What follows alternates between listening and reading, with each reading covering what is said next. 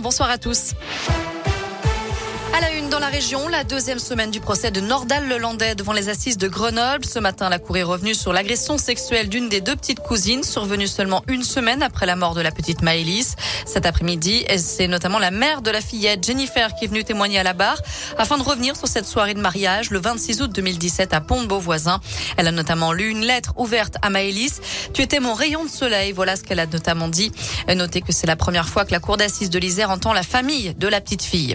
À la page des faits divers, cette fuite de gaz ce matin à l'Etra, près de saint Une conduite a été percée sur un chantier. 121 enfants et 7 membres du personnel de l'école des Olières ont été confinés à l'intérieur de l'établissement le temps de l'intervention de GRDF.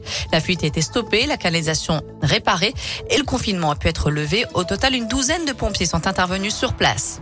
Le nombre d'accidents de la route liés au travail a fortement diminué. 356 décès enregistrés en 2020, c'est 12% de moins que l'année précédente.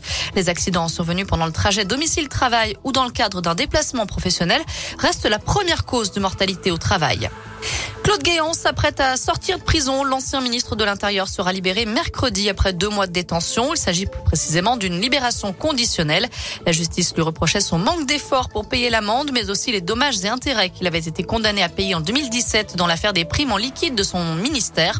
L'ex-secrétaire général de la présidence de Nicolas Sarkozy est visé dans une autre affaire, celle des sondages de l'Élysée. Il est écopé de huit mois de prison ferme en janvier et a fait appel. Enfin en sport et de trois, trois médailles pour l'équipe de France aux Jeux Olympiques d'hiver à Pékin, dont deux aujourd'hui. Et chaque fois, des médailles d'argent avec la deuxième place d'Anaïs Chevalier-Boucher sur le 15 km individuel en biathlon. Ce matin, c'est Joanne Claret qui a terminé deuxième aussi en descente, devenant à 41 ans le plus vieux skieur alpin à décrocher une médaille olympique. Donc félicitations à nos deux Français. Merci beaucoup Noémie.